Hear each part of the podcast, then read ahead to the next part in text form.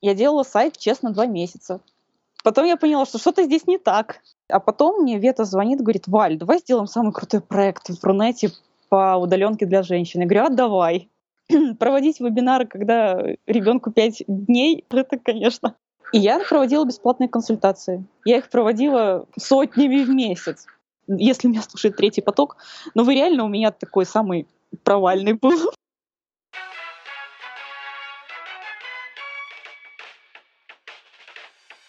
Добро пожаловать на Инфономикс Шоу «Деньги на знаниях». Первый в России подкаст об экономике знаний, инфобизнесе и интернет-предпринимательстве. Наши ведущие Дмитрий Потапов и Михаил Анкудинов вдохновят вас историями становления качественных инфопроектов в формате as is. А интересные гости расскажут о том, что работает в инфобизе прямо сейчас. Сегодня у нас в гостях Валентина Молдованова автор первого в Рунете женского проекта по удаленной работе «Леди Фриланс», участница которого не только осваивают новую для нашего рынка профессию виртуального ассистента, а еще и гарантированно трудоустраиваются в различные онлайн-проекты. Мы решили взять интервью у Валентина, потому что это тот редкий случай, когда человек, который несколько лет назад сам был удаленным работником, не только создал успешный инфобизнес с запусками на 6 нулей, но и фанатично доводит каждого своего клиента до результата. Хотите узнать, как заработать на инфобизнесе, обучающем профессии будущего? Слушайте.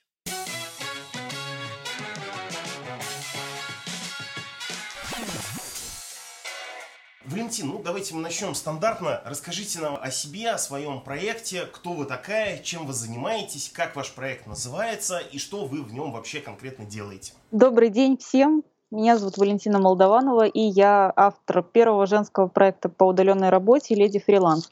Есть здесь подчеркиваю, что это именно первый женский проект по удаленке. До этого, конечно, были различные другие проекты, но вот у нас именно первый женский. Что мы делаем? У нас есть э, два основных направления. Первое — это, собственно, обучение удаленных сотрудников по различным специальностям. И второе — это запустили мы с июня 2017 года кадровое агентство — занимаемся подбором персонала для онлайн-бизнеса.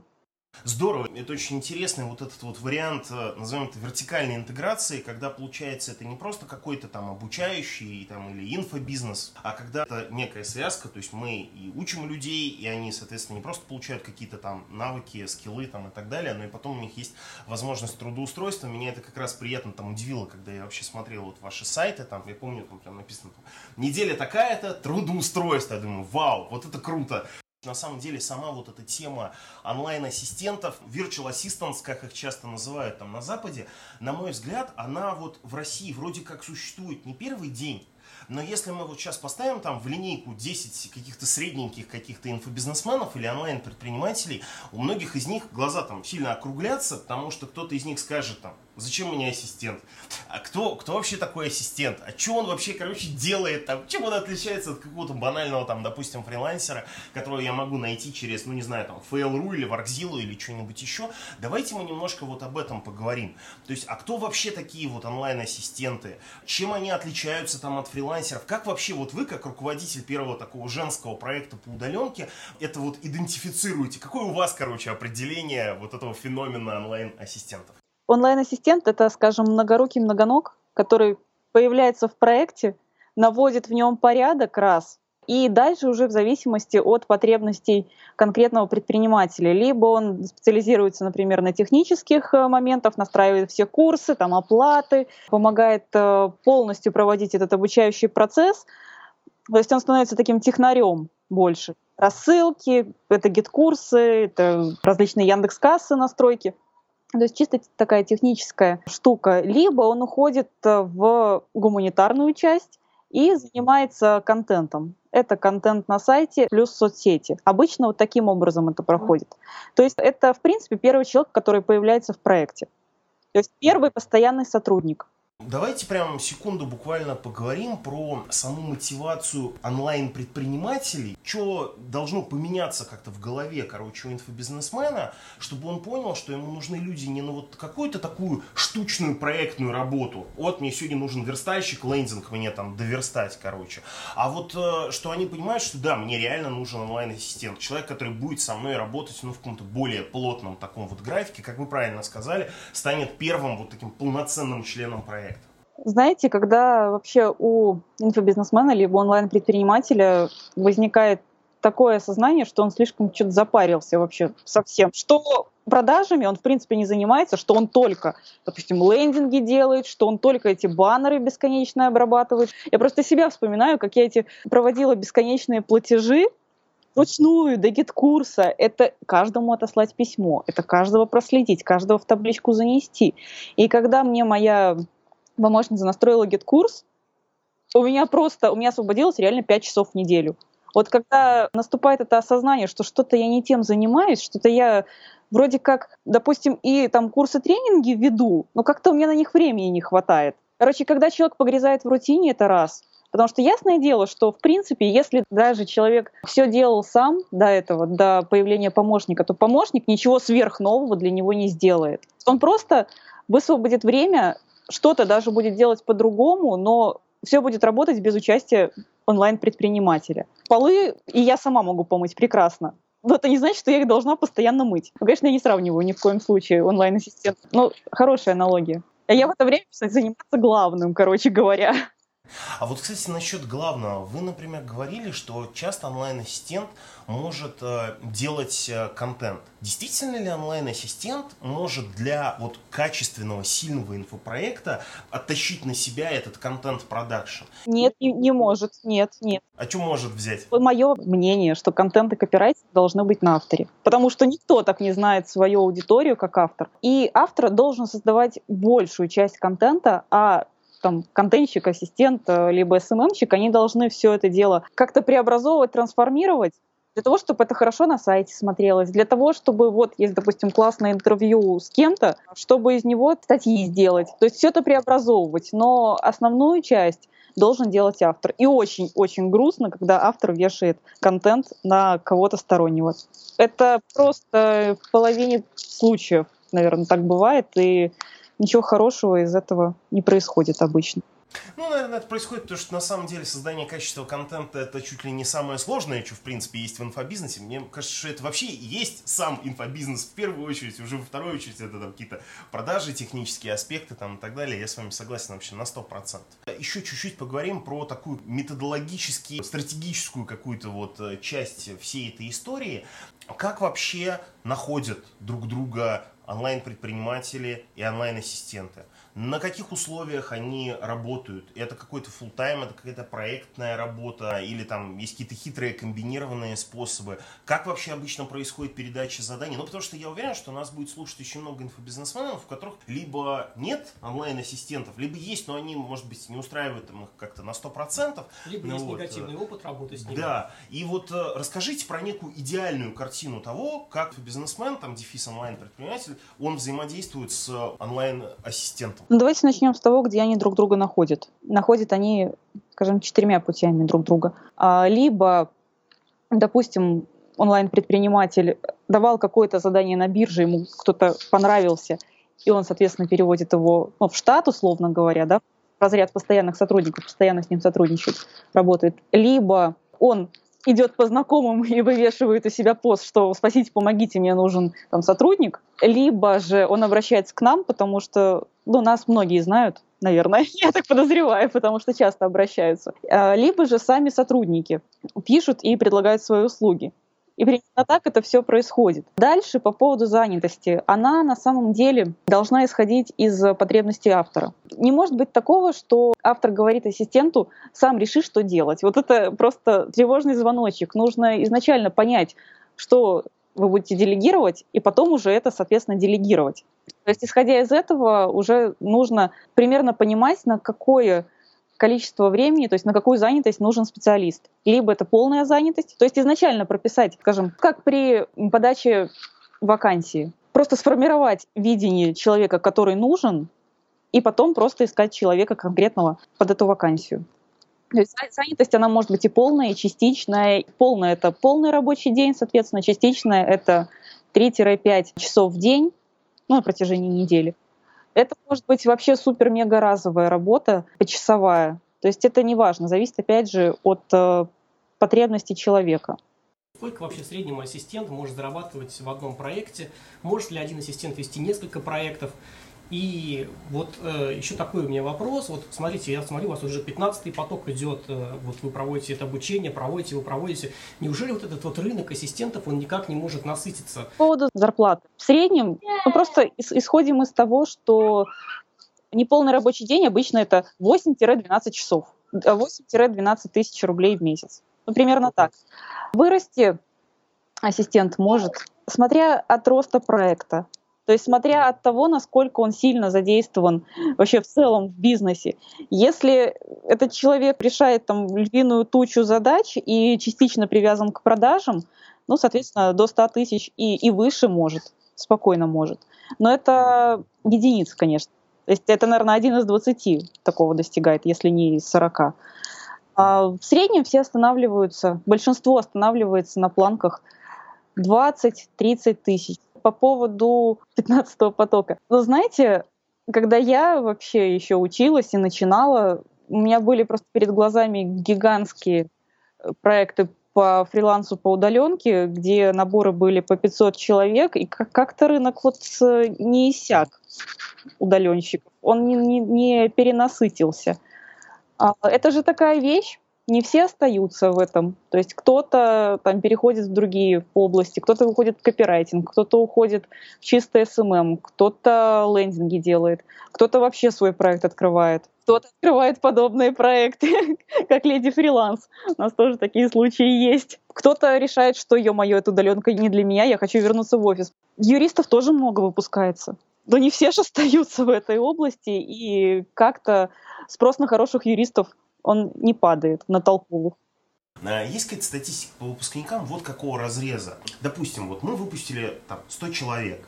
Из них 20 просто забили, короче, там 10, не знаю, в принципе отвалились э, где-то в процессе обучения. 30 людей реально устроились в, именно в инфобизнесовые проекты, и еще какое-то там количество людей, они э, работают, ну, в таком вот полупроектном, короче, полуком-то фрилансовом э, формате. Я почему спрашиваю? Я очень много в свое время разбирался с темой VA э, на Западе. И я заметил, что там вот есть совершенно четкое разделение двух терминов. То есть фриланс – это проектная работа. То есть вот мне нужен на сейчас какой-то человек закрыть какую-то задачу, э, это фрилансеры. Проект проекты за 5 долларов можно озвучить, там, не знаю, прирол для подкаста, там, да, или сделать какой-то сайт вот здесь и сейчас под ключ. VA э, это, как вы правильно говорите, то есть это full time устройство, это человек, когда он там 24 на 7 как бы со мной на связи, это некое долгое как бы вообще партнерство, в рамках которого человек становится как бы частью проекта. И вот я хочу понять, если у вас есть такая статистика, реально люди становятся веями, или они становятся фрилансерами, или поскольку у России свой собственный путь, как, как это часто бывает, они все время находятся где-то вот посередине между этой историей. Я думаю, что у России свой собственный путь, потому что вот как провести это разделение между удаленщиком и фрилансером, когда один и тот же человек работает с одним проектом на full тайм с другим проектом лендинги делает, а для третьего проекта он баннеры делает три раза в месяц. Лично для себя я сделала разделение. Все, открыл ИП, ты ИПшник. Строили тебя э, по трудовому договору на работу, все, ты там полноценный удаленщик. А так, ну, фрилансер-удаленщик, э, то есть тут неважно, как это называется на самом деле. То есть у нас, честно, такого четкого разделения нет. Но это конкретно на российском рынке, потому что один и тот же человек – еще раз говорю, он может выполнять абсолютно там, разные задачи, которые относятся и к фрилансу, и к удаленке, вообще фиг понять, как его называть. Вот, но тем не менее, у нас есть такая статистика. То есть у нас э, после каждого выпуска мы все это дело подбиваем, все цифры. Есть часть девушек, которые пока, допустим, взяли только разовые проекты, но у них уже там ведутся переговоры о полноценном проекте. То есть у нас цель, чтобы они устроились вот, ну, если не на full тайм на, на частичную, занятость, но на постоянку.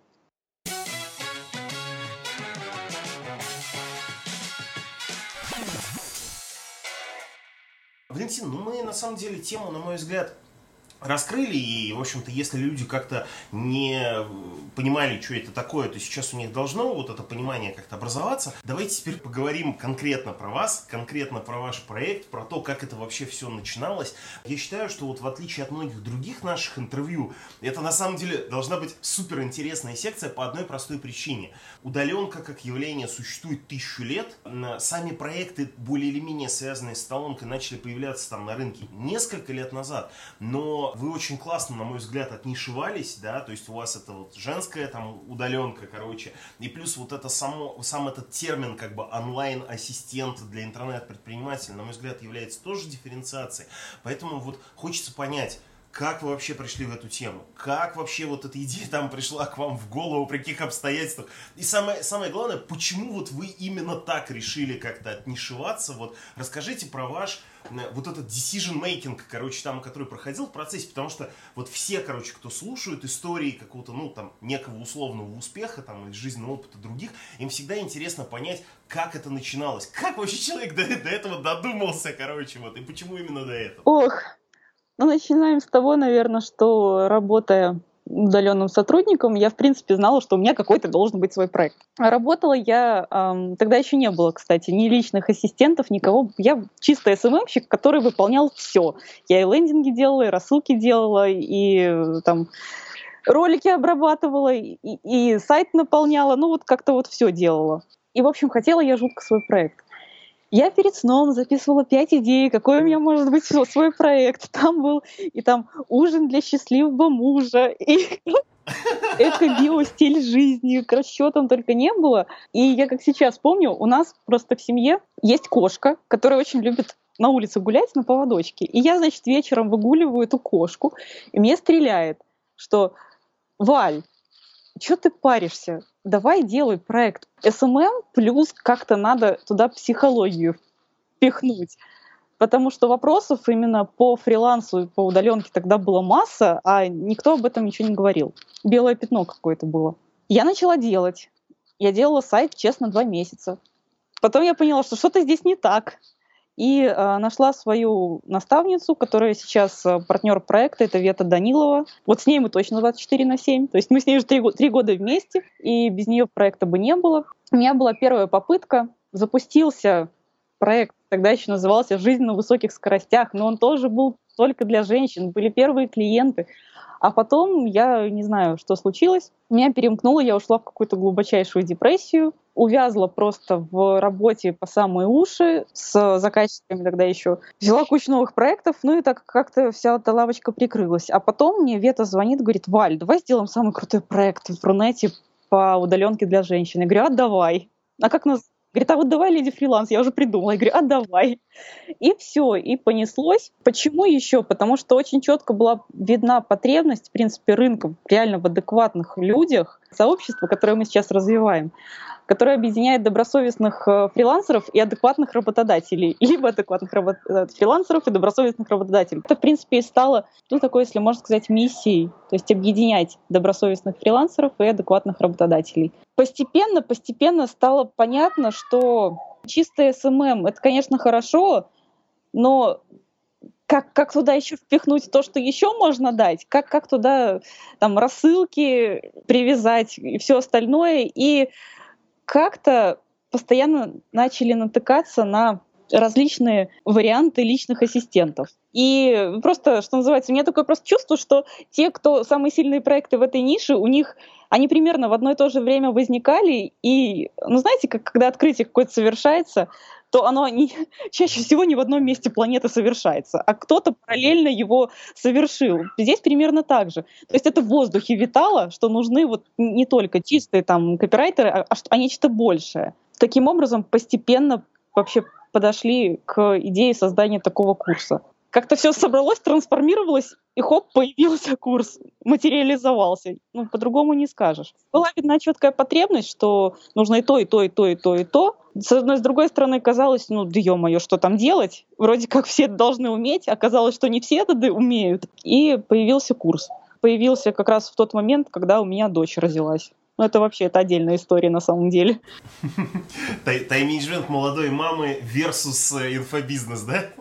Ну, проводить вебинары, когда ребенку 5 дней, это, конечно. Но начала я до того, как ребенок родился. Это просто леди фриланс стартовала. Это на самом деле очень круто. А расскажите вообще тогда вот поподробнее про свой первый запуск, потому что на самом деле я вот вижу, что в инфобизнесе в мире, по крайней мере, женщин, наверное, больше, чем мужчин, потому что они гораздо лучше вот, ну, на длинных каких-то дистанциях справляются, а все-таки инфобизнес это история не про один раз поработал и потом, да, все хорошо, как бы, а про то, что нужна вот эта консистенции, короче, это называется по-английски. Но в России, к сожалению, на мой взгляд, э, все-таки гораздо больше э, топовых проектов пока еще. Сейчас этот баланс начал вот недавно меняться. Пока еще как-то там за мужиками, исторически так как-то получилось. И в этом смысле, короче, если вы расскажете как-то поподробнее вот про то именно, как вы стартовали, да, как э, первую группу набирали, что с этой первой группой потом происходило, как вебинары вели, пока ребенок был маленький, то для многих девушек, которые хотят сейчас что-то начать свое, это будет офигенно полезно. Как я набирала первую группу? Ну, вообще, не знаю, читали вы где-нибудь, не читали, у меня ничего не было. То есть у меня не было ни связи, ни там подписчиков, вообще ничего, ноль. Просто у меня было 100 человек ВКонтакте, и то это были коллеги и какие-то левые там, не знаю, боты, магазины, вообще ничего. И я проводила бесплатные консультации. Я их проводила, не знаю, не то что пачками, я их проводила сотнями в месяц. Я их проводила, проводила, проводила, проводила. Просто, не знаю, у меня такое чувство пару из ушей уже был, когда пятую в день или там шестую в день проводишь. Естественно, я на этих бесплатных консультациях что делала? Я узнавала свою целевую аудиторию. Очень круто. Я узнавала ее проблемы. И я училась продавать. Потому что ну, у меня был mindmap от Веты Даниловой по продажам да, на консультациях. И я как-то пыталась все это дело тренировать. Не все, конечно, получалось, но первые группы именно так и набирались с консультацией. Ага, Валентина, вот э, хотел спросить, а вот все-таки как вы находили людей-то на консультации? Ведь даже на консультации людей найти это не самая простая задача, они же ниоткуда не берутся. Вы как-то сами инициировали это общение, или вы куда-то приходили, где-то говорили, что вот я хочу провести бесплатную консультацию? Я их доставала в личке. То есть вы сами им писали? Да, я сама писала. А я, естественно, промониторила всех конкурентов, и я видела, что вот, допустим, эти люди задают вопрос, естественно, я им писала. То есть это люди, которые интересуются, ну, раз интересуются, почему бы не ответить. Я писала, но не вот прям там, давайте я вам проведу консультацию. Ну, казалось бы, бесплатная консультация по теме, которая им интересна. То есть, когда я так писала, мне сразу нет, нет, нет, спасибо, спасибо, до свидания. Мы же в России, у нас свой собственный путь, да. Потом, когда научилась как-то выстраивать отношения с этими незнакомыми мне девушками. Все становилось проще. Потом я очень активно в это же время, это примерно апрель 2015 года, я начала вести соцсети. Я добавляла в друзья себе свою целевую аудиторию, да, опять же, из группы конкурентов, ну, естественно, откуда их еще брать. Активно, активно раскручивала. ВКонтакте, потом мне его заблокировали на неделю, и я подключила Инстаграм уже по полной. И вот, и, и начала потом давать объявления. Провожу там 10 бесплатных консультаций в месяц. Естественно, ко мне записывалось 30 человек. Я, ого, отлично, проводила. Проводила, проводила, проводила. Потом в какой-то момент меня уже это достало до такой степени, что я говорю уже Пете своей, говорю, ну когда уже, когда уже я буду проводить вообще курсы делать запуски без консультации. Это когда-нибудь уже наступит, ну, потому что все, я уже выжата как лимон на этих бесплатных консультациях. И потом у нас была пара проб не совсем удачных запусков. И в какой-то момент в Грузии я была, читала книгу Дмитрия Кота, и там был такой классный момент, ну, как раз, что вот если, в общем, вы сейчас не запишетесь ко мне на курс, то все. Потом его никогда не будет. Кому надо, тот найдет эту страницу. У меня это прекрасно сработало. Это был самый первый такой курс без консультации. На него записалось 18 человек по полторы тысячи рублей или по тысяче. И я провела вот э, первый запуск без консультаций был первый запуск, 18 человек, по полторы тысячи рублей. Это был первый успех такой вот серьезный, в каком-то автоматическом смысле там этого слова, да? Да. Да, правильно я понял, что сработало вот то, что вы добавили в свой офер дедлайн. Что это вот курс, который я провожу последний раз. Там не только был дедлайн, там была еще цена, что вы можете заплатить столько, сколько посчитаете, но не меньше тысячи рублей. Mm. То есть весь секрет успеха в том, что вы объяснили людям, почему надо купить прямо сейчас. Да. Угу. В, общем, в общем, да, если разбирать так Составляющие примерно, да. Угу, угу. Так, а что было дальше? Прошел как бы вот этот вот первый курс. Какой был следующий шаг? Или, может, следующая веха какая-то? Потом я этот курс начала дорабатывать. И, в принципе, он стал, как я сейчас понимаю, основой именно для леди фриланс. Я начала там лендинги добавлять, я начала то добавлять, я начала все добавлять. Я поняла, что этот курс что-то очень дешевый стал получаться, что он такой крутой, у него такой классный потенциал, но что-то в этом не так. Потом я убрала из этого курса биржи, собственно, он изначально на биржах базировался. Провела финальный поток SMM-специалиста, то, что я по нему раньше проводила курсы. И набрала первую группу на леди фриланс. Вообще жуткое непонимание было с некоторых там, со стороны некоторых читателей, что это такое, что за бред. Но тем не менее, я туда позвала всех своих выпускниц бесплатно. Кто уже на тот момент закончил там один курс, я их всех туда звала. Короче, я всех, всех, кого не лень, туда звала. Но, естественно, были еще новые люди. И вот первый раз группа на 30 человек у меня была на леди фриланс. Потом родилась Аня, отступать было некуда, пришлось этот курс вести. И дальше вот все поток за потоком, поток за потоком, поток за потоком. Валентин, давайте тогда поговорим, к чему в итоге вы пришли. На вот, текущий момент да, на времени. Текущий момент. Сколько уже существует проект, какие результаты были получены а, там, в курсах у участников, уч, учеников ваших, а, сколько вообще сейчас уже студентов, сколько денег он вам сейчас приносит? Ну, примерно в месяц то, о чем вы можете говорить. Сейчас 14 потоков, вот 14 сейчас идет, на 15 предварительная запись открыта. Наборы закрываем раньше, чем окончательные дедлайны. Причем чаще всего все очень сильно обижаются, что все, хлоп, закрыто. Я же только-только собиралась, вот сейчас оплатить. Ну все, закрыто, все, перебор будет. Плюс у нас есть три специализации. Это трафик-менеджер, это инста-менеджер, это технофея GetCourse а. Мы сотрудничаем с самим GetCourse ом, между прочим. Вот, ведем переговоры и сотрудничаем. Это очень крутой курс именно для а, тех, кому нужен специалист по GetCourse у, потому что там, там такое девчонки творят, что самостоятельно это настроить, конечно, невозможно. Полнейшую автоматизацию делают всего и вся. Плюс кадровое агентство, то есть это вот то, к чему мы пришли. С июня у нас уже, наверное, 120 заявок от предпринимателей поступило. То есть мы это, никак, мы это еще никак не раскручиваем, это просто оно есть. Это серьезно. Да, наверное. Ну и вот будем почетным спонсором у, на золотом активе у Азамата Ушанова. Здорово. Да. Ну, можно сказать, что это определенная степень признания как бы уже достигнута. Давайте про математику поговорим.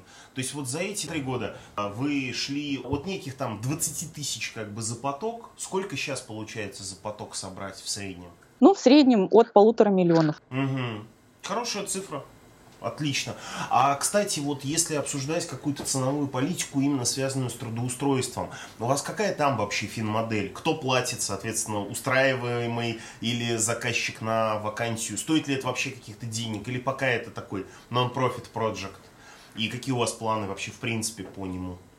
Планы на самом деле большие, но пока это, это больше на, как не знаю, на голом энтузиазме. То есть пока нам это выходит в минус. Нас есть что? Поступают заявки от работодателей на конкретных сотрудников, и подбор мож, может осуществляться как бесплатно, так и платно. Сотрудник, он ничего не платит. Он все, он уже один раз заплатил за леди фриланс, и все его научили трудоустраиваться, и потом автоматически самые-самые классные выпускницы попадают в базу выпускниц, да, которые, которые поступают вот эти заявки от э, работодателей. То есть есть платный подбор, есть бесплатный. Бесплатный — это мы просто размещаем вашу заявку в базе выпускниц, и, соответственно, пишут все, да, кто захотел, тот и написал, никакой фильтрации нет, вы сами их фильтруете, и потом по результатам подбора отзыв. Просто нужен отзыв о том, как все это сработало. Но ну, практика показывает, что отзыв э, очень тяжело записывается, дается, и вообще отзыв это ж, э, ну, это ж денег таких больших стоит. В общем. И есть платный подбор, пока за символические деньги, да, что мы просто предоставляем трех самых-самых наиболее подходящих на эту вакансию кандидаток. Иногда сам автор отбирает этих трех кандидаток, но чаще всего мы предоставляем. И есть еще, скажем, VIP-пакет, хотя по цене он тоже совсем не VIP, когда мы проводим некий аудит бизнеса, чтобы понять вообще, кто нужен, какие задачи нужно закрыть, потому что это тоже иногда непонятно для авторов. А, кстати, если вот говорить вообще про э, запросы и заявки от онлайн-предпринимателей, они приходят ровно на те специализации, по которым у вас уже есть блоки, соответственно, в Леди Фриланс? Или бывает так, что люди приходят, им нужно что-то другое или что-то большее? И что вы делаете, например, в этом случае? Ну, у нас на лендинге прописано, кого мы можем предоставить, кого мы не можем предоставить. То есть, э, например, иллюстраторов всяких мы не можем предоставить, хотя при желании я могу порекомендовать. Приходит ровно то, что надо, да, ровно те заявки, которые нам нужны. Плюс, да, плюс мы еще дополнительные специализации дальнейшие будем новые запускать и расширять. Я, кстати, хотел спросить вообще про апдейты, потому что вот есть тема, ну, как бы выпускниц, да. Если я был в потоке номер 13, сейчас я там парик надену, вот, если, если я был в потоке номер 13, мне надо идти в поток номер 15, там, да, нет? Нет, не надо, потому что в любом случае у того, кто был в потоке 13, особенно у того, кто был в потоке 2-3, у них уже огромное преимущество в практике. То есть они это все то, что у нас уже есть там в 14 потоке, они все это уже 10 раз прошли на практике. Смысла в этом абсолютно нет. Но есть смысл идти на специализации, то есть дальше повышать свой уровень. Вширь, короче, как-то расти с точки зрения скиллсета. Либо, либо вглубь, смотри, какая специализация. Хорошо, Валентина, давайте немножко переместимся вот от специфики того, чему вы обучаете, а, специфику именно вашего бизнеса. Можете рассказать два слова о том, как вы сейчас э, вот ваш инфобизнес строите, откуда приходят клиенты, сколько у вас сейчас подписчиков? Вот вы говорите, что нет смысла идти второй раз на следующий поток. То есть получается а, как-то неправильно все это построено с повторными продажами? Ну, не неправильно, а бизнес в принципе построен не на повторных продажах, а на привлечении новых клиентов. Ну, неправда. Почему не построен на повторных продажах? Повторные продажи – это специализации. Леди фриланс это только лишь входная точка. Все самое интересное начинается после. Ага, вот, вот, это интересно. Вот можете два слова рассказать о том, как вы строите свой бизнес? Что у вас является вашим frontend продуктом? Что является backend продуктом? Откуда берете людей? Где их ищете? Как их находите? Какие площадки сейчас в основном используете? Сейчас в основном Инстаграм. То есть Инстаграм это основная площадка, плюс э, в планах наконец-то дойти до Ютуба. Подключить ВКонтакт и Фейсбук, но это как бы их просто нужно подключить, чтобы они были. В Инстаграме сколько там? 117 тысяч подписчиков на данный момент. В рассылке порядка, наверное, 15 тысяч, хотя мы ее чистили месяцев 8 назад. То есть у нас было 15 тысяч, мы ее очень жестко почистили. Стало примерно 2 тысячи. Но это просто, это самые сливки были. Это такие активные девчонки были, что я столько комментариев не собираю иногда под постами, сколько собирала ответных писем. Хорошо, Валентина, вот интересная, кстати, история про Инстаграм. Я вижу, что сейчас очень много стало вот этих инстаблогеров, очень многие люди используют Инстаграм именно как основную площадку в своем бизнесе. Вот можете два слова рассказать вообще про специфику Инстаграм? Что вы там делаете? Как вы трафик там получаете? Как вам удалось вообще, в принципе, да, набрать такое количество подписчиков? или нативный какой-то приток Три людей? супер лайфхака вот, от Валентины про то, как сделать четкий Инстаграм, на который хотят все подписываться и который хотят все читать. Покупайте рекламу побольше. Ну, во-первых, что контент должен быть хороший. Реально должен быть классный контент и интересная личность автора. То есть не обязательно там показывать, что ты съел, куда ты сходил. Абсолютно. Понять для себя, сколько вы планируете показывать своей жизни, и, в принципе, этого придерживаться. У меня жизни вообще практически нет в Инстаграме. Вот э, как-то так повелось. То есть моя личная жизнь — это моя личная жизнь. Да, там иногда примерно понятно, где я нахожусь, чем я занимаюсь, но не больше. Конечно, когда больше личной истории, то доверие еще больше. Угу. Но я на это не могу пойти.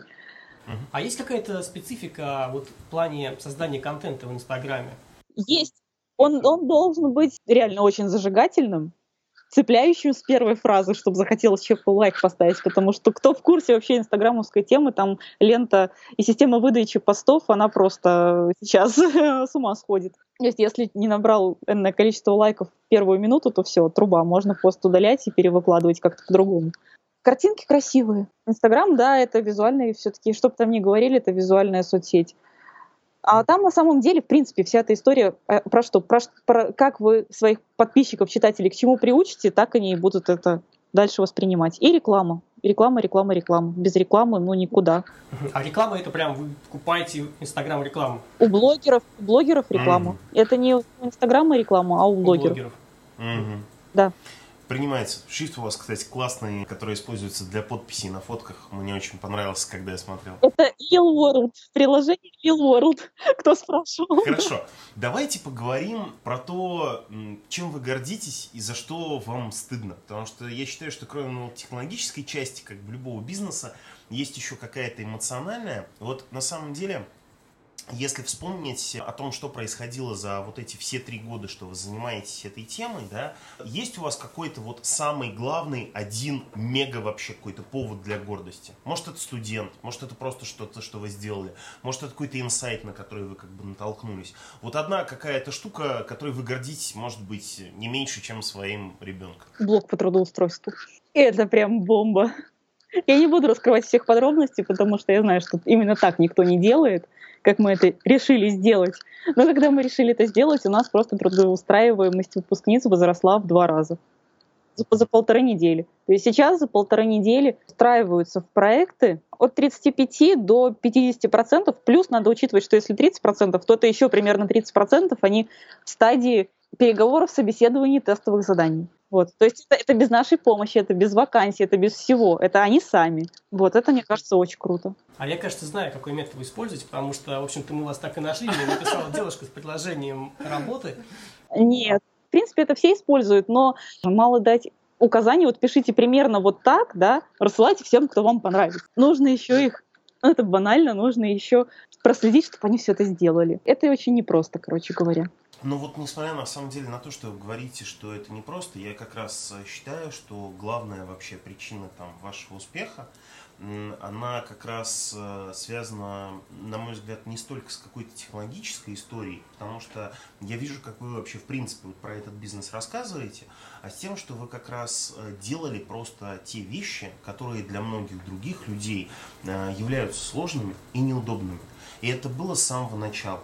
То есть, когда вот э, вы пошли и несколько месяцев э, делали там по 30, 50, 100 бесед э, с потенциальными клиентами, и далеко не всегда это заканчивалось какими-то продажами, потому что вы даже не ставили перед собой такой цели, а вы хотели узнать целевую аудиторию.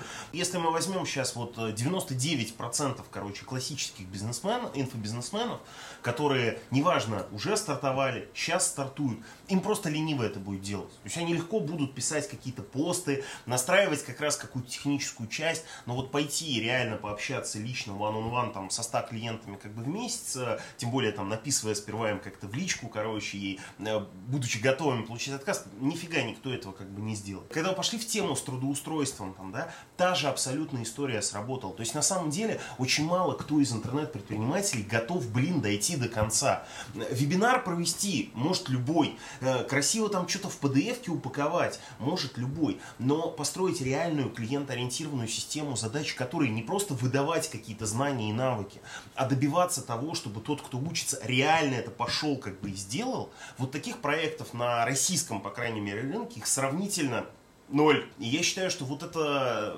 главное вообще, что у вас есть, самое-самое, как бы, что э, это, это не инсайт, это как раз вы идете и делаете то, что на самом деле должен делать любой адекватный инфобизнесмен. Ну, вот я это так воспринимаю. Ну, в общем, мы заставляем девчонок делать то, что, в принципе, должен делать каждый человек, который хочет устроиться на работу. Вот примерно так. Угу. То есть это некое финальное задание после прохождения курса для того, чтобы там сдать экзамен. Это входит в курс, то есть у нас есть э, пять недель основного блока, когда они учатся, да, и потом есть две недели просто спарты, когда они учатся искать работу, проводить, проходить собеседование, упаковывать себя, продавать себя. Это очень непросто. Вообще многие к этому морально не готовы, что, блин, придется заявлять о себе.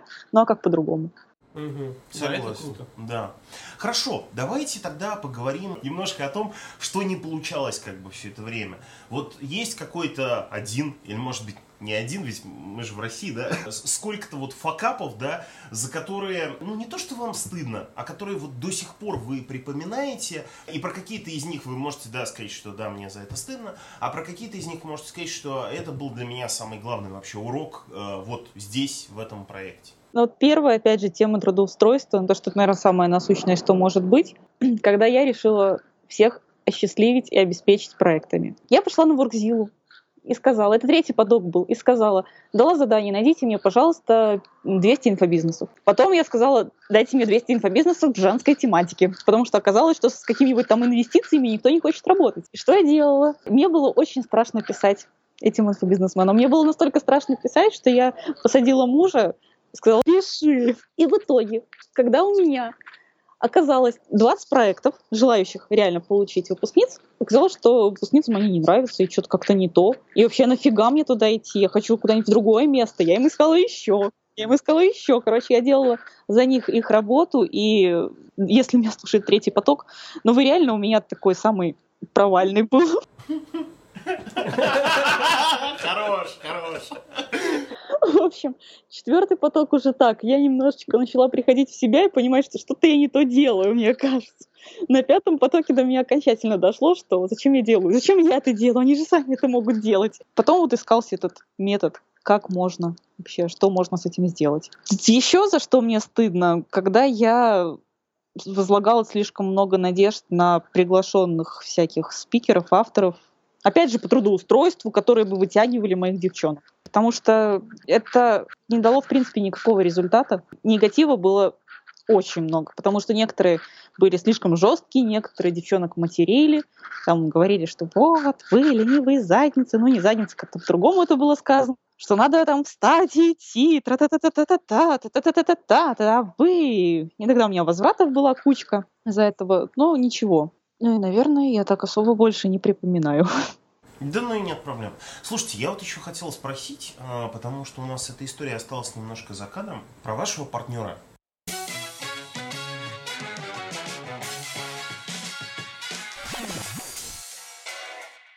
Почему я про это спрашиваю? Вот мы уже взяли достаточно много интервью, и так получалось, что всегда в проекте есть один человек. И нам как раз это было немножко странно, потому что мы, например, в своей команде знаем, что мы не можем один без другого. У нас совершенно четкое как бы вот это зонирование там функционала по нашим сильным сторонам. И ну, нашего проекта бы не было, если бы мы были каждый поодиночке. Как вы нашли друг друга? Почему вообще вы, в принципе, вместе начали работать над вот этой идеей, там, ее запуском? Э, что каждый из вас делает? Э, за что вы друг друга любите? И какие сложности есть? Потому что, ну, любой человек понимает, что одно дело, когда ты сам, короче, что-то делаешь, и совершенно другое дело, когда вас двое, и, соответственно, когда две главы, это, конечно, хорошо, но они должны договориться. Это Вета Данилова. Нашла я ее как раз в тот момент, когда мне очень нужен был наставник какой-то, хоть кто-то. Я хотела пойти к другому человеку, который тогда гремел на, знаю, весь YouTube, наверное. Меня вовремя остановили и сказали, иди к Вете. Я говорю, почему? Ну, понимаешь, она монетизировала проект по коренным малочисленным народам севера России. Я думаю, что? Я написала Вете и говорю, Вета, я хочу к вам. Я не знала, кто это, не знала, чего это. Потом до меня начало доходить. Девочке 20 лет. На тот момент было 20 лет. Я думаю, ё-моё. А мне 25 было тогда. То есть у нас разница в 3 года. Мы созвонились и как-то очень хорошо сошлись. А сейчас это мозг проекта. То есть я представляю этот проект, я там организую все курсы, я веду курсы, я пишу, да, но это стратег, это маркетолог, стратег, который как раз-таки выстраивает все то, что всем так сильно нравится в леди фриланс. Помогает выстраивать эти все ненавязчивые такие запуски, которые хорошо срабатывают. Помогает разруливать абсолютно все сложные моменты, которые показывает вообще, куда еще можно двигаться. Потому что у меня, у меня иногда такое чувство, что да я до сих пор это помню, недавно мы в Москве встречались, едем вечером в такси, ночью даже. Говорю, ну, Вет, я не понимаю, куда мне, вот куда дальше? Вот есть леди фриланс, есть этот курс. Ну, а дальше-то что? Она говорит, о, Валь, а слушай, что дальше? И до меня доходит, что леди фриланс это только маленькая-маленькая часть входная, там и все, все самое интересное начинается после леди фриланса. И у меня просто глаза по 5 копеек, я говорю, да ты что? А я и не думала об этом. Ну, грубо говоря, что леди фриланс это фронтенд, а самое интересное это вот после. У меня вообще такого не было в голове. Наверное, что у нас хорошо получается, то, что я умею выполнять то, что мне говорят, да. Если мне человек говорит, что, Валь, надо делать консультации, я, значит, иду и делаю эти консультации. Он говорит, Валь, надо писать вот такие сейчас посты. Ну, окей. Говорю, ну это же такой пост неудобный. Там, например, почему мы не трудоустраиваем сами вот выпускниц, почему нужно самим трудоустраиваться? Или из последнего, да ё-моё, почему всех так раздражает, когда им пишут кто-то с предложением работы, и почему их не раздражает, э, когда им пишут э, с предложением интервью у них взять? Ну, в принципе, о проекте узнали как бы и клиенты узнали, и сотрудники потенциальные узнали, что их это раздражает. Ну, вот. То есть такие неудобные темы. Я говорю, Вет, мне так страшно его написать. Говорит, иди выкладывай, все уже. То есть она вот мозг. Плюс у нас сейчас в мыслях мощные такие уже партнерские курсы. Вот, то, что она классный маркетолог. Но у меня иногда такого мозга просто не хватает на это на все. Ну а почему вместе? Потому что у нас, наверное, очень сильные доверительные отношения. Ругались когда-нибудь вообще? Ругались. И хорошо, что ругались. Когда у меня возникали мысли, что-то я ей дофига плачу, ну вот, как, например, у многих людей возникает при работе с продюсером. То есть, когда обесценивается чья-то работа, да, и начинаешь думать, я же могу все делать сама. Но в моем случае хорошо, что я это могу все проговорить, и потом мы посмеемся с этого, я скажу, окей, все в порядке. Хорошо, ну на самом деле это тоже круто, потому что всем хочется быть э, звездами, и не каждый готов э, признать, что есть какие-то вещи, которые у, у других людей получаются объективно лучше, чем э, у него самого. На самом деле, спасибо за такой уровень откровенности, потому что я очень сложно себе представляю, что мы берем интервью какого-нибудь мужика, он говорит, вы знаете, я крутой исполнитель, но если при этом со мной не было бы вот этого стратега, который, кстати, вообще за кадром остается проект, и так вот, если бы этого стратега не было, проекта бы не было там, да, то есть вот я, я не могу себе просто представить такую картину, потому что мужчины, они наоборот все таки это все я, как бы вот, вот этот проект это я, короче, все остальные, ну да, у меня есть команда там и все такое, вот, поэтому большое спасибо, я на самом деле считаю, что это очень ценная мысль для многих, кому, например, тяжело или кто вышел на какое-то плато, он не понимает, как вообще дальше как-то двигаться и развиваться. И ведь на самом деле это часто решается за счет того, что ты приносишь просто какого-то другого человека в проект, знаний больше, скиллсет больше, сильных сторон больше, и вы проходите дальше там этот этап. Но вот вы правильно сказали, то есть часто людям там банально жалко денег или гордость где-то в них э, играет там, да, или вот ну что-то еще. Но на самом деле бизнес это же не про индивидуалов, бизнес это про группы людей, которые вместе добиваются каких-то больших красивых целей. Вот то же самое с командой. То есть я могу сказать на 100%, если бы не было моей команды, если бы не было кураторов, проекта бы не было. Mm-hmm. Да, это отнимает львиную долю бюджета, да, но в любом случае содержание команды. Но без этого бы проект не вырос э, до того, во что он вырос. То есть многие, естественно, жмотятся на сотрудников. Ну как это так? Платить кому? Но у меня немножечко другое к этому отношение. Хорошо. Пришло время поговорить э, прям чуть-чуть о будущем. Окей, сейчас есть Леди Фриланс. Недавно вы начали прохождение вот этой большой как бы вехи под названием э, трудоустройство. А что вообще вот э, дальше? Какая как бы идеальная картина мира? Я не буду использовать эту порнушную фразу там, как вы ощущаете себя в вашем проекте через пять лет, там, да, вот, или как это обычно спрашивают плохие HR на собеседованиях. Но к чему вы идете? Есть какой-то вижен, который вы сейчас стремитесь достичь, о котором вы можете рассказать? Ну, опять же, сообщество. Глобальное сообщество в Рунете, фрилансеров добросовестных и адекватных работодателей. Ну вот это так, если совсем широкими мазками. У нас есть примеры такого сообщества среди предпринимателей. Бизнес-молодость, да? Реально это самое крупное сообщество предпринимателей в Рунете. Ну, я, кстати, считаю, что то, что это может быть просто звучит, на самом деле лишь говорит о том, что есть, блин, базовая потребность рынка, которая нифига не удовлетворена, хотя огромное количество людей есть с обеих сторон этих баррикад, то есть есть много инфобизнесменов, которые запарены и хотят, э, в общем, ну, делать инфобизнес, а не самим работать с исполнителями 24 на 7. С другой стороны, есть э, куча людей, которые Э, готовы были бы влиться в их команды, но вот действительно площадки, которая могла бы их объединить, вот, ее на 100% пока как бы не сформирована. И будет очень классно, если у вас получится. На мой взгляд, это обалденный вообще там mission, vision, там что-то вот такое комбинированное. Хорошо. Ну и напоследок наш стандартный э, вопрос, потому что нас слушают люди, которые уже занимаются онлайн-бизнесом или инфобизнесом, или люди, которые вот-вот хотят как-то начать.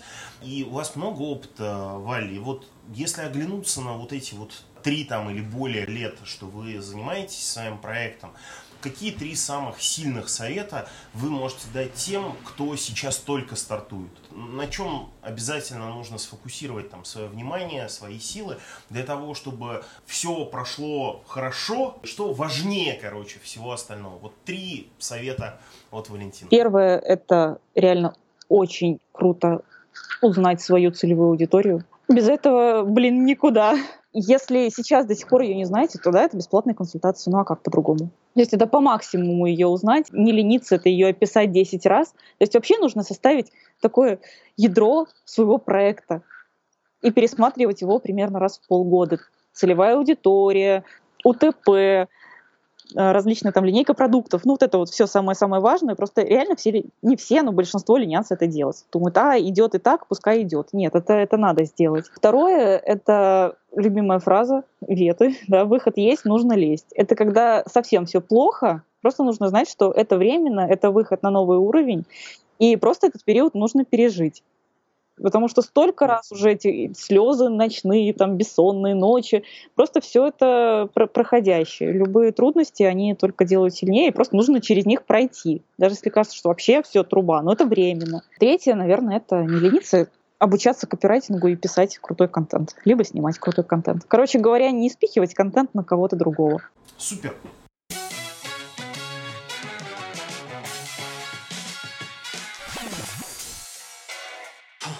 Классное было интервью. Миш, давай подведем небольшие итоги. Вот три инсайта от тебя. Что зацепило тебя в истории Валентины больше всего?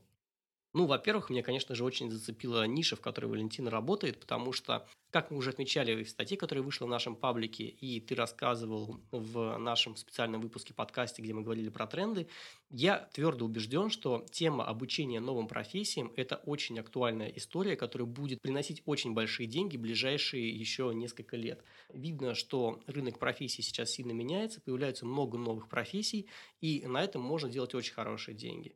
Я вижу, что есть очень много классных проектов практически в любой нише, касающейся каждой социальной сети. Есть проекты, которые обучают, например, менеджеров Инстаграм, есть проекты, которые обучают таргетологов – есть проекты, которые обучают продвижению Facebook и там в SEO. То есть вот все вот эти вот истории высокотехнологичные, они создают новые вот эти профессии. Люди идут в эти профессии, потому что старые становятся невостребованными.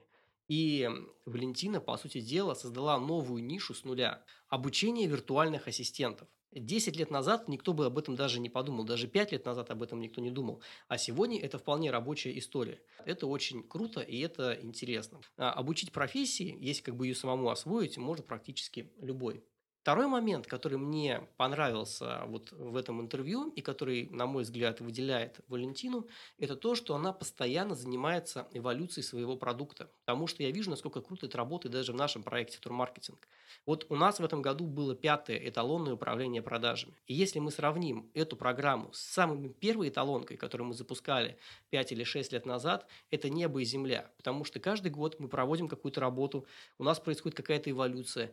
И за счет маленьких улучшений мы достигаем большого результата. Сравните, например, шестой iPhone и iPhone 6s.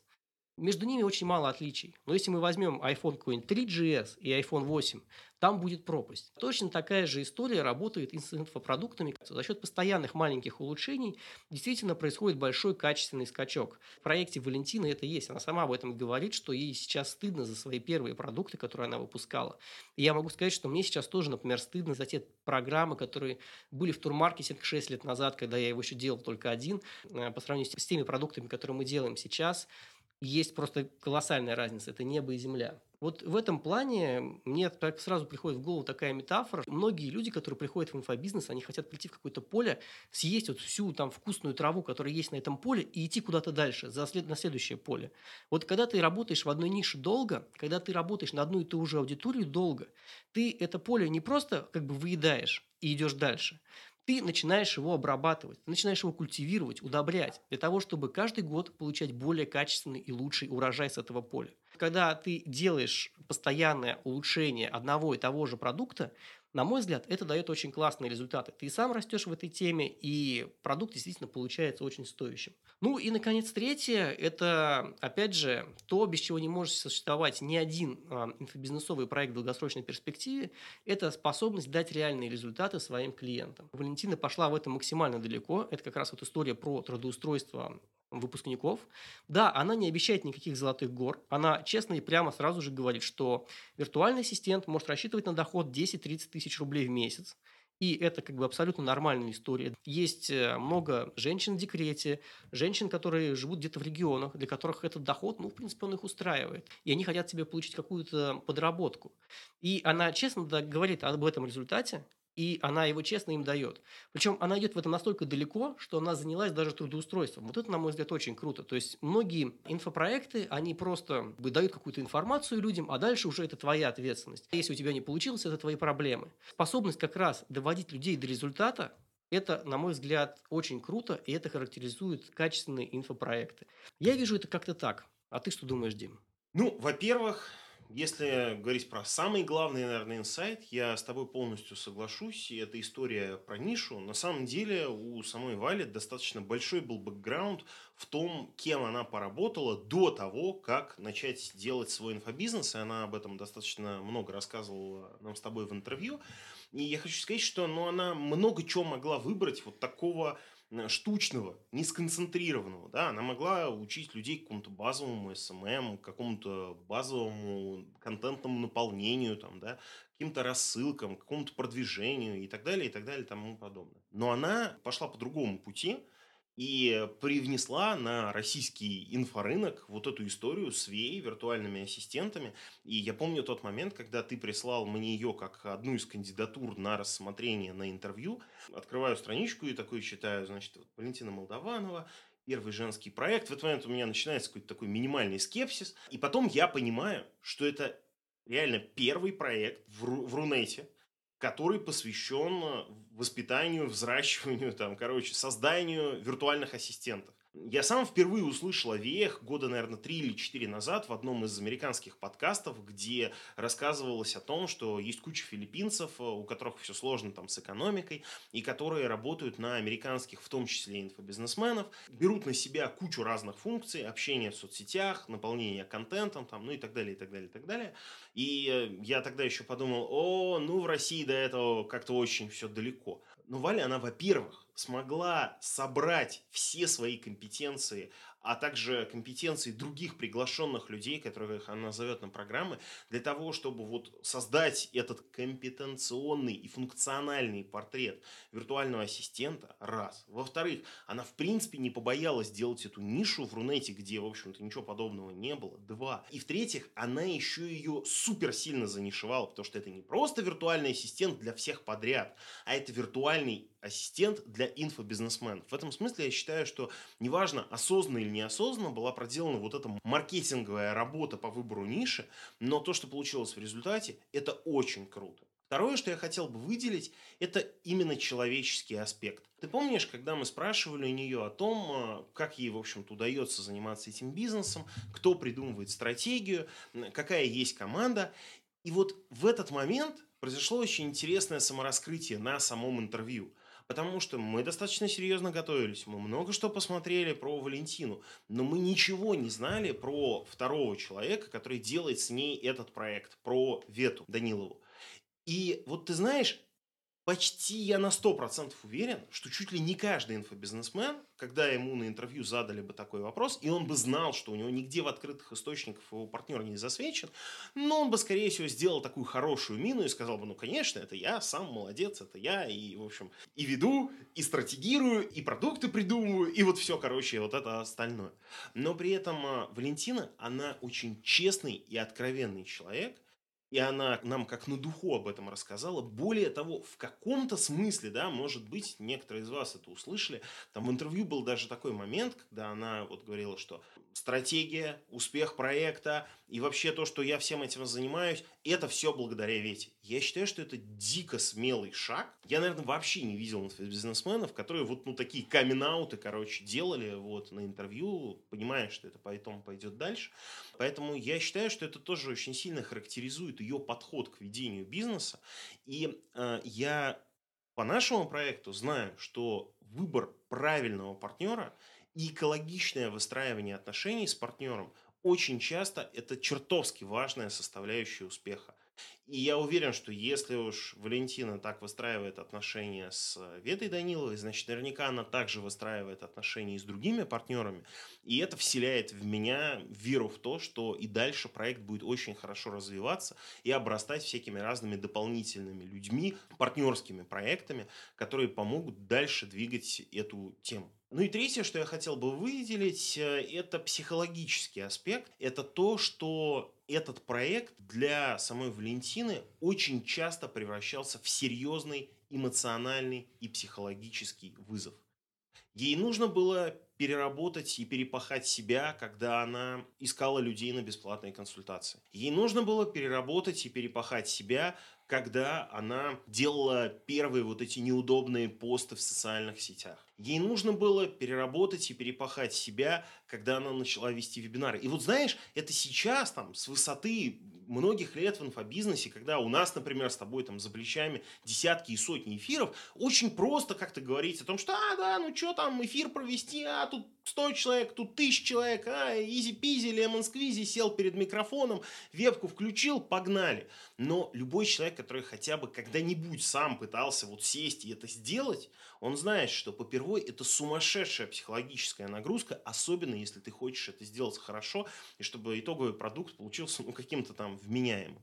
И я считаю, что во многом успех Вали, он как раз обуславливается тем, что каждый раз, когда ее проект формировал для нее новый вызов, новый запрос, она преодолевала все свои внутренние психологические барьеры, она перебарывала себя, перестраивалась и становилась тем человеком, который дальше может этот продукт драйвить за счет того, что он изменился, получил новые компетенции, сформировал вот эту новую психологическую свою внутреннюю идентичность и пошел дальше. И я считаю, что это то, чего на самом деле не хватает огромному количеству инфобизнесменов, потому что рынок меняется, проекты эволюционируют, они предъявляют новые требования к их создателям, и очень часто эти создатели эти вызовы и требования не принимают, они их отметают. И за счет этого проекты останавливаются в развитии, фиксируется какой-то плато, на который они вышли, и дальше они уже не двигаются. Вот я за Валентину спокоен. Я уверен в том, что ее этот проект и другие смежные, которые она, возможно, захочет запустить, всегда будут успешны, потому что она всегда будет продолжать работать над собой. А ведь инфобизнес – это история, которая на 100% отражает того человека, который его его делает. И если развивается она, значит будут развиваться и ее проекты. Спасибо за прослушивание свежего выпуска Infonomics Show «Деньги на знание». Мы будем чертовски рады получить от вас отзыв в iTunes, а также ваши комментарии по теме выпуска на www.infonomica.com или в нашем паблике ВКонтакте vk.com slash infonomica.